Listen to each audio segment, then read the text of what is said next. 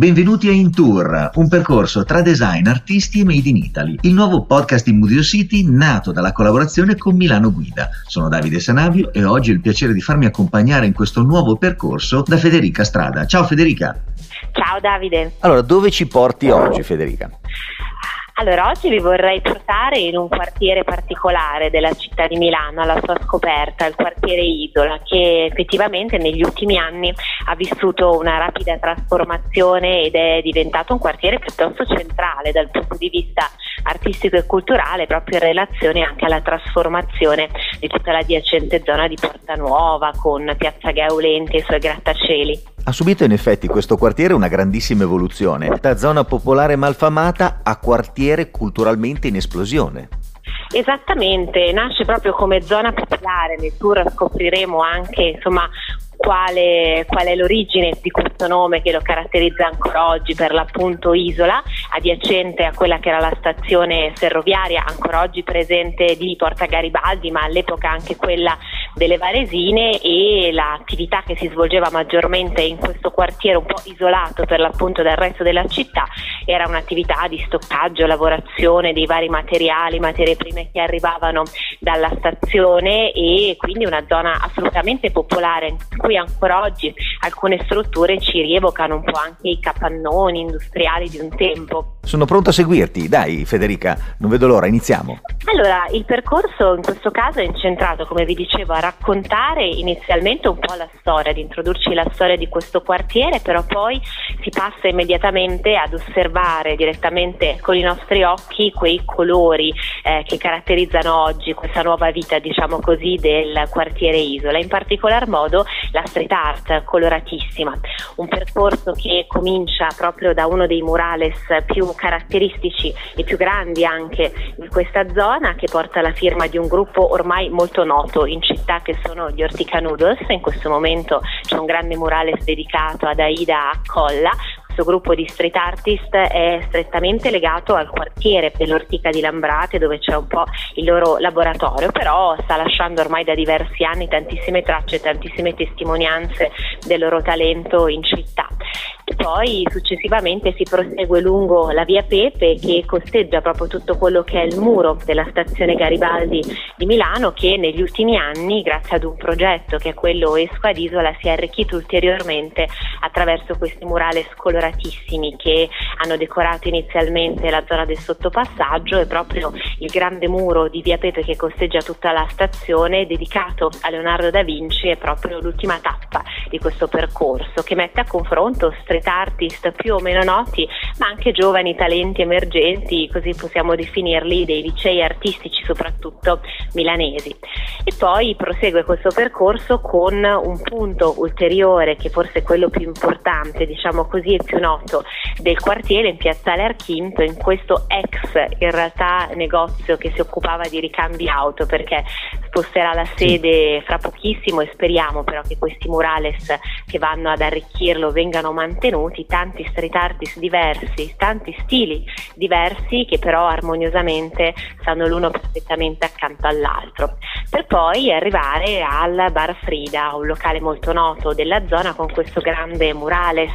di Arnold che accoglie personaggio celeberrimo del, certo. eh, degli anni Ottanta, delle sitcom eh, e che porta la firma di Zibe, un altro degli artisti più profondamente forse legati al quartiere e questa è diventata un po' la sua cifra stilistica, quindi qua e là nel percorso diversi saranno gli Arnold di Zibe che incontreremo. Senti, Kate Herring, Jean-Michel Basquiat, Xavier Prou, Mr. Brainwash che poi al secolo era Thierry Guetta e Bansky ultimamente famosissimo, insomma eh, Milano si riscopre una città con un grande interesse verso la street art mi sembra. Assolutamente, un interesse che è cresciuto negli anni ovviamente, eh, perché chiaramente nel tour avremo modo anche di fare dei riferimenti, dei cenni storici alla nascita, allo sviluppo proprio di questa forma d'arte tra le più contemporanee, così strettamente legata all'ambiente urbano, che a Milano comincia a farsi strada letteralmente sicuramente attorno agli anni Ottanta, però poi il riconoscimento ufficiale, se vogliamo, dal punto di vista proprio dell'apprezzamento artistico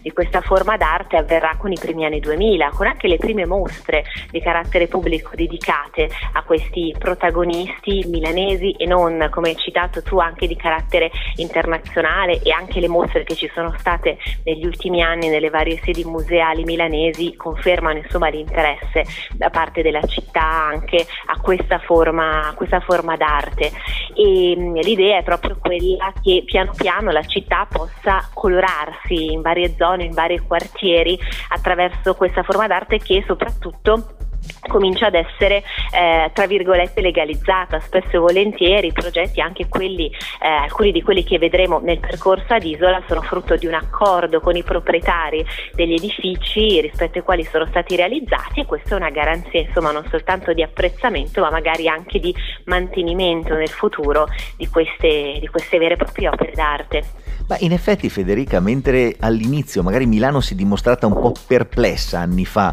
sulla creazione di queste opere, adesso, come dicevi giustamente tu, lo stesso comune di Milano eh, offre spazi per riqualificare e creare nuove opere e questo è molto bello e interessante. Assolutamente, proprio Isola è un esempio in questo, oltre ad essere un polo di attrattiva per artisti, soprattutto milanesi, chiaramente cito tra gli altri appunto Zibe piuttosto che Pau, che ormai sono vent'anni che lavora nel contesto cittadino ed è sicuramente tra i più noti a livello certo. milanese ma anche nazionale, forse anche internazionale. Eh, proprio alcuni dei progetti come proprio quello Esco ad Isola è frutto di un accordo tra chiaramente le ferrovie dello Stato che sono le proprietarie di quei muri ma anche il comune di Milano con questi 100 muri liberi che piano piano, come ti dicevo, stanno colorando in maniera a mio avviso assolutamente positiva la città e ridando lustro, se vogliamo, e attrattiva culturale a quartieri di solito anche periferici. Sì, vero, c'è molto,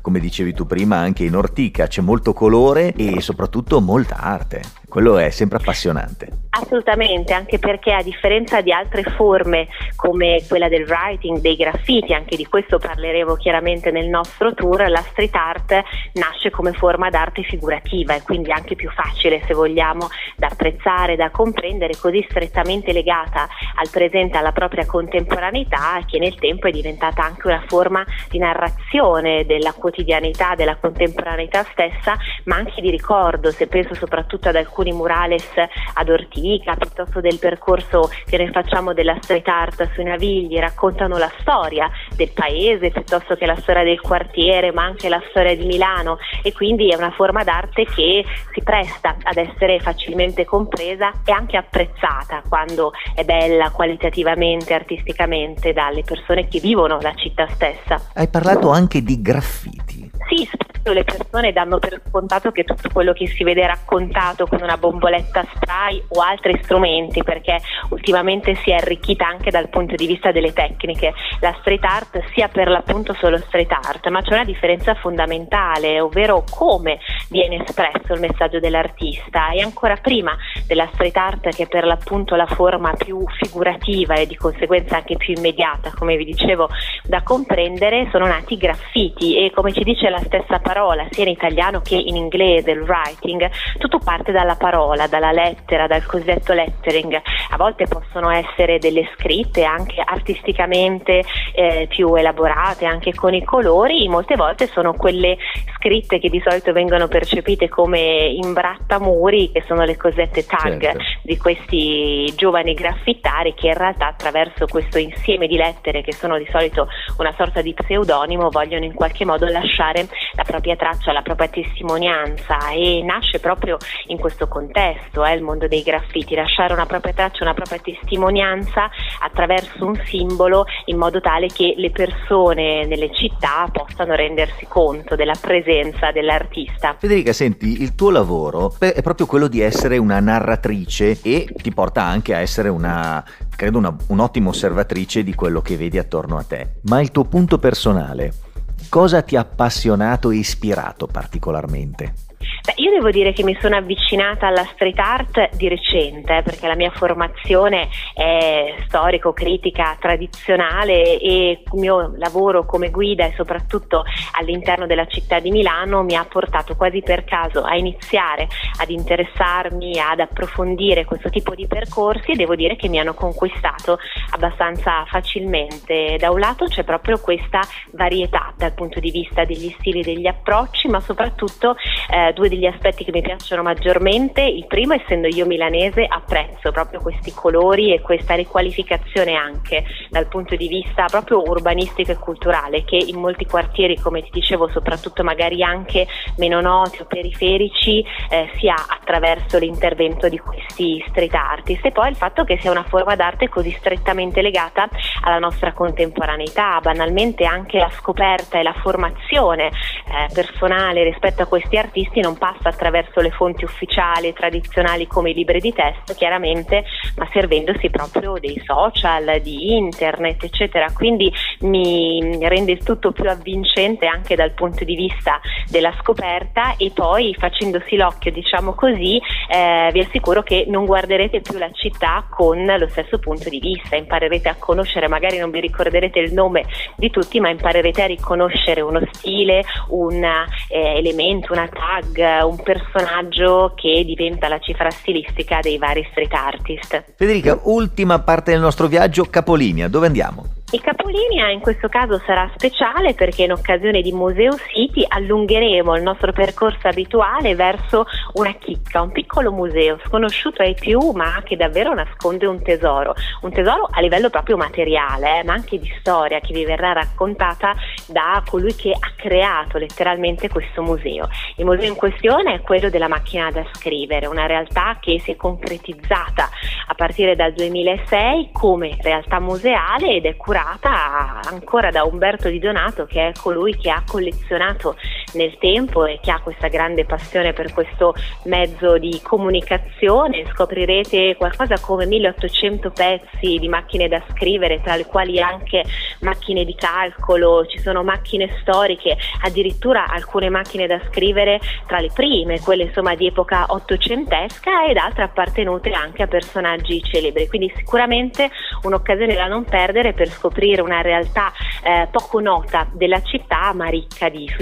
suggestione e di storia soprattutto. Inoltre la collezione privata della macchina per cucire ad Arcore, nata da un'idea di Giuseppe Brioschi che inizia a collaborare proprio con l'azienda Singer come venditore poi nel corso degli anni molte molte macchine vengono collezionate fino ad arrivare a una collezione di 400 pezzi in oltre 160 anni di storia di questo importante oggetto che ormai fa parte dell'iconografia classica delle case italiane e non solo. Oltre a questo, il MUMAC, Museo della Macchina per il Caffè del gruppo Cimbali, la prima e più completa esposizione permanente interamente dedicata alla storia, al mondo e alla cultura delle macchine per il caffè espresso professionali rigorosamente a Binasco. Insomma, da una parte tre musei, tre realtà museali per tre passioni tutte italiane, quindi macchina da scrivere, macchina per cucire e macchine per il caffè. E con questo io voglio salutare Federica Strada e ringraziarla tantissimo per il suo contributo. Grazie Federica.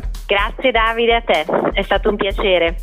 E siamo arrivati alla fine di questa passeggiata di In Tour, ma il mio invito è sempre quello di controllare il sito di museocity.it e di milanoguida.com per tutte le novità e per nuove esperienze di visite. Vi ricordo in particolare che vi aspettiamo nel fine settimana dal 22 al 24 ottobre 2021 per una tre giorni di eventi in varie località lombarde alla scoperta di patrimoni culturali ricchissimi e quasi del tutto sconosciuti al grande pubblico. Buone passeggiate a tutti. A presto da Davide Sanavio.